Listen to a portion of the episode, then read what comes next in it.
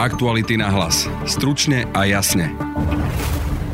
Proti Marianovi Kočnerovi v kauze zmenky dnes vypovedali znalkyne a jedna z nich tvrdí, že podpisy na zmenkách vznikli v tom istom období ako Kočnerové podpisy z roku 2016. Minimálne 24 podpisov sú antidatované, tento posudok má byť jeden z hlavných dôkazov, že Marian Kočner a Pavel Rusko zmenky voči TV Markiza sfalšovali, za čo im hrozí 12 až 20 rokov za mrežami.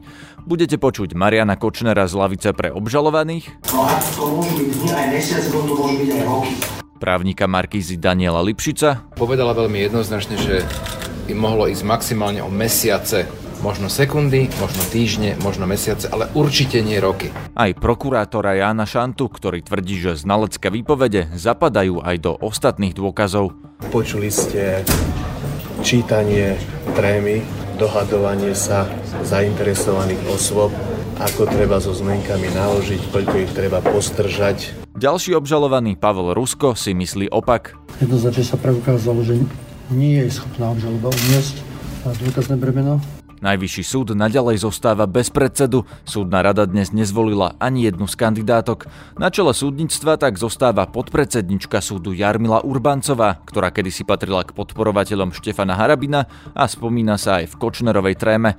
Obe dnešné kandidátky pritom hovorili o kríze dôvery v justíciu. Budete počuť Janu Bajánkovú. Nestretla som sa s trémou ako takou, neviem vôbec, akým spôsobom funguje. Aj Soniu Mesiarkinovú. Som skutočne nahnevaná, ako utrpela povesť justície, kvôli ľuďom, ktorí zjavne konali v priamom rozpore s poslaním sudcu.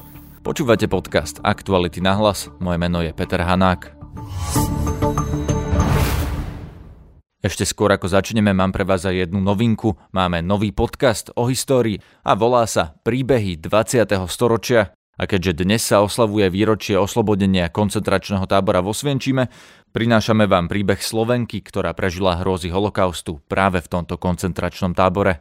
Náš nový podcast nájdete na webe Aktuality.sk lomka podcasty, aj na Spotify v kanáli Podcasty Aktuality.sk pod názvom Príbehy 20. storočia. Marian Kočner a Pavol Rusko pred súdom tvrdia, že zmenky za takmer 70 miliónov eur podpísali v roku 2000. Znalkyňa Barbara Čakovská ich porovnávala s podpismi Mariana Kočnera s viacerými aj z roku 2016. Podpisy, ktoré sa vyskytujú na týchto zmenkách, to znamená dva sporné podpisy a ďalšie dva podpisy, ktoré, sa po jednom, ktoré sú po na týchto zmenkách ktoré sú ale datované e, v roku 2016, že sú v najvyššej časovej väzbe, takže sú e, pravdepodobne boli vyhotovené v jednom momente. Znalkyňu vypočúval aj Marian Kočner a jeho advokát Michal Manzák. Hovoríte, že spolné podpisy a porovnávací materiál, že boli vyhotovené v krátkom časovom úseku. Viete definovať pojem krátky časový úsek? Určite to nie sú roky, čiže minút, skôr sa bavíme o minútach. A záverom môjho skúmania nie je datovanie spolných podpisov do nejakého konkrétneho roku, ale záverom skúmania je tvrdenie, že pravdepodobne dané 4 podpisy boli vyhotovené v jednom momente, bez, bez toho, aby som hovorila v ktorom roku. To znamená, že minimálne 20 týchto 4 podpisov sú antidatované, či už boli vyhotovené všetky 4 v roku 2001, či boli vyhotovené v roku 2016 alebo v nejakom inom roku, ja neviem povedať na základe presne tejto vety, ale myslím si, že z iného dokazovania vyplývajú fakty, ktoré ja nemôžem posudzovať. Po výpovedi tejto znalkyne si vzal slovo obžalovaný Marian Kočner. Jej výpoveď sa snažil spochybniť interpretáciou toho, čo znamená slovo moment. Začala hovoriť o tom, že moment môžu byť aj dní, aj mesiace. No a to môžu byť dni aj mesiace, to môžu byť aj roky. Laura Kelová, ktorá sleduje tento proces, sa pýtala prokurátora v tomto prípade Jána Šantu. Obhajba pána Kočnera sa chytila takého detailu, že nie všetky podpisy, ktoré dostala znalkyňa k dispozícii od vyšetrovateľov, použila, respektíve ich porovnávala. Je to problém aj z toho, čo povedala na súde? Bol to problém? Samozrejme, že to problém nebol. Treba si uvedomiť to, že v štandardnej, bežnej praxi sa ako porovnávací podpis z hľadiska počtu, teda používa 30 podpisov. my sme predložili 10 násobok. To znamená 331 porovnávacích podpisov od roku 2000 po rok 2018 od rôznych inštitúcií. To znamená, že sme predložili 10 násobok žiadaného počtu a vyšetrovateľ samozrejme medzi tým rozposlal dožiadania na ďalšie ďalšie inštitúcie. To znamená, že prichádzali mu ďalšie a ďalšie porovnávacie vzorky, ktoré snáď atakovali číslo 500. Teda, ak už 331 podpisov je zhruba 10 násobok, tak samozrejme znalkyňa už nepotrebovala ešte 15 násobok pretože ten počet zďaleka presahoval našu potrebu. Ale samozrejme e, vyšetrovateľ znalkyni predkladal všetky podpisy, ktoré mu chodili, tak povediať, medzičasom. Ano. Pán prokurátor, čo je to moment? E, obžalovaný Kočner sa snažil povedať, že moment je blbosť. Tak počuli sme vysvetlenie pojmu moment aj zo znaleckého hľadiska. Nie sú to roky zostaňme pri tom. Vám stačí takýto časový údaj, že to bolo v rámci momentu tie štyri podpisy? Vy tomu rozumiete, alebo je to pre vás rovnako nejasné ako pre obžalovaného Kočnera? Pre mňa je to absolútne zrozumiteľné. Aj v kontexte iných dôkazov. Právny zástupca televízie Markíza v tomto procese Daniel Lipšic tvrdí, že aj tento posudok zapadá do mozaiky a dokazuje vinu obžalovaných. No prvá znalkyňa eh, jednoznačne potvrdila, že podpisy z roku údajne 2001 boli urobené v úzkej časovej väzbe s podpismi na Indosamente v roku 2016. Povedala veľmi jednoznačne, že im mohlo ísť maximálne o mesiace, možno sekundy, možno týždne, možno mesiace, ale určite nie roky. To, že sa ju snažila obhajoba vmanipulovať do situácie, že malo ísť o sekundy a tým vyvrátiť záver znaleckého posudku, um, nekorešpondovalo s jej samotnými závermi. Ona tam netvrdila nič o sekundách, hovorila o najúžšej časovej väzbe. A ten znalecký posudok je dôležitý, pretože preukazuje, že zmenky boli podpísané pravdepodobne v roku 2016, v marci, apríli a potom ten indosament niekedy v máji alebo v júni. Takže preukazuje obžalobnú verziu mimo rozumných pochybností. Po tejto znalkyni vypovedala ešte aj ďalšia znalkyňa, ktorá vylúčila možnosť chemické analýzy dokumentov, ktoré sú staršie ako 2 roky. Kľúčové je, že atrament na nich sa nedal skúmať. Padla aj novinárska otázka, či takéto zdržanie, aby sa dokument už nedal skúmať, neumožnila Kočnerovi jedna zo spriaznených sudkyň, odpoveda prokurátor Jan Šanta. Súhlasíte s tvrdením, že Kočner účelovo zdržiaval zmenky na okresnom súde ešte na civile, aby sa nemohlo dokázať, že ten atrament je naozaj mladší?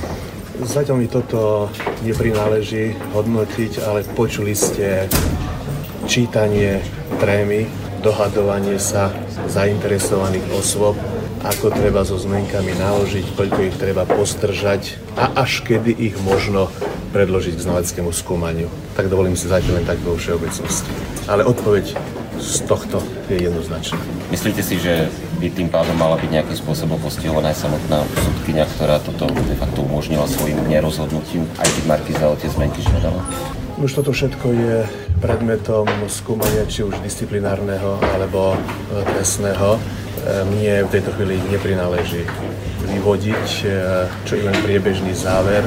Rozhodne, že takéto neštandardné postupy sudcov treba veľmi dôrazne preveriť a vyvodiť adekvátne závery. Čo hovoríte na Kočnerov argument, že ak by boli zmenky falšované, tak ich mohol umelo na ne pôsobiť a zostarnúť a v laboratóriu by sa to neodhalilo. E, je toto jeden z argumentov, ktorý mení možno nejakú situáciu? Tak nemení, lebo tak či tak e, tie zmenky sa k záleckému skúmaniu akémukoľvek dostali až po dvoch rokoch. Takže tam ani proces starnutia nebolo potrebné aplikovať. Takže to je jedna z ďalších hypotetických otázok pána Kočnera, ktoré sme tu dnes počuli. Tak to už nechám na jeho hodnotenie, ale podstatné je, že tie zmenky sa k takémuto skúmaniu veku papiera a atramentu komukoľvek dostali až po dvoch rokoch. Ďalšia svetkyňa, znalkyňa Lenka Balkovičová, ktorá je v súčasnosti aj primátorka zvolená, vypovedala, že v účtovníctve Markízy ani Kočnerových firiem nie je ani stopa po žiadnych zmenkách. Na jej výpoveď reaguje Daniel Lipšic. Zmenky neboli len v účtovníctve spoločnosti Markiza, oni chýbali aj v účtovníctve spoločnosti, ktoré mali zmenky vlastniť, teda spoločnosti Mariana Kočnera. To znamená, že neboli nikde, nikde sa nenachádzali. Nikto o nich nevedel, podpisy zjavne sú podobné podpisom z roku 2016, komunikácia v tríme je jednoznačná, ten súbor dôkazov si myslím, že ktoré už boli produkované do dnešného dňa je bez akýchkoľvek pochybností dokumentuje antiratový zmeniek. Tam, tam v princípe naozaj podľa mojej mienky nedelný očom. Dokazovanie sa blíži ku koncu. Majú vypoverať dvaja znalci z písmoznalectva a v princípe bude dokazovanie podľa našej mienky ukončené. Môj názor je, že skutkový stav je už objasnený tak, že Senát môže vo veci rozhodnúť. Že nie je potrebné vykonávať ďalšie dokazovanie.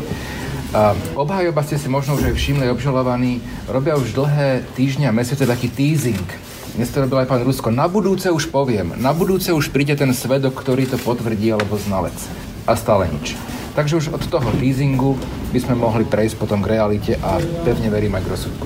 Vy tušíte, o kom rozpráva, keď hovorí, že prídu svetkovia, ktorí e, potvrdia pravdivosť a existenciu zmeniek, aspoň sa niekedy zmienil, či už civilnom alebo v tomto konaní? Jediný svedok, ktorého obhajoba navrhla, ktorý nejakým spôsobom potvrdil, že mal vedomosť o zmenkách, bola bývalá manželka pána Ruska. Ale aj to, a tu si nechám na záverečnú reč, bolo, e, bolo vlastne s takou legendou, ktorá sa dovtedy v obhajobe obžalovaných nevyskytla. A začali ju vlastne nejako interpretovať túto legendu až po výsluchu pani Ruskovej na hlavnom pojednávaní. Dovtedy o ničom takom nehovoril ani jeden z obžalovaných. Bádate tu nejaké náznaky krivej výpovede pod prísahou, um, či už rôzny, rôznych svetkov, ktorých sme doteraz počuli od vlastne minulého roku, od leta? No, ja badám podozrenie z krivej výpovede pani Ruskovej. To som hovoril aj vtedy. A ak bude táto vec právoplatne uzatvorená, pokiaľ budú obžalovaní uznaní za vinnených, tak si myslím, že uh, organične v trestnom konaní budú musieť aj v tejto veci konať. S Kočnerom je v tomto prípade spoluobžalovaný aj bývalý minister hospodárstva Pavol Rusko, ktorý tvrdí, že zmenky podpísal ešte ako riaditeľ televízie Markíza. Dnešné dokazovanie dokázalo akurát to, že niečo nebolo zaučtované pokiaľ viem, tak tie svetky, respektíve tie znalky, ktoré vystupovali predtým, povedali, že nevieme dokázať ani jednu, ani druhú alternatívu, čiže či ten podpis je alebo nie je autentický a pokiaľ viem, tak dokazuje sa vina. Že ja vnímam to, že ten dnešný deň sme sa výrazne posunuli k tomu, že jednoznačne sa preukázalo, že nie je schopná obžaloba uniesť dôkazné bremeno. No, no a pokiaľ ide o tú dnešnú pani, tak samozrejme v Markíze nebolo zaučtované nič. Takže ani exekúcia podniku, ani súdne spory, ani e, dodávka programu hodnoty 1,3 miliardy.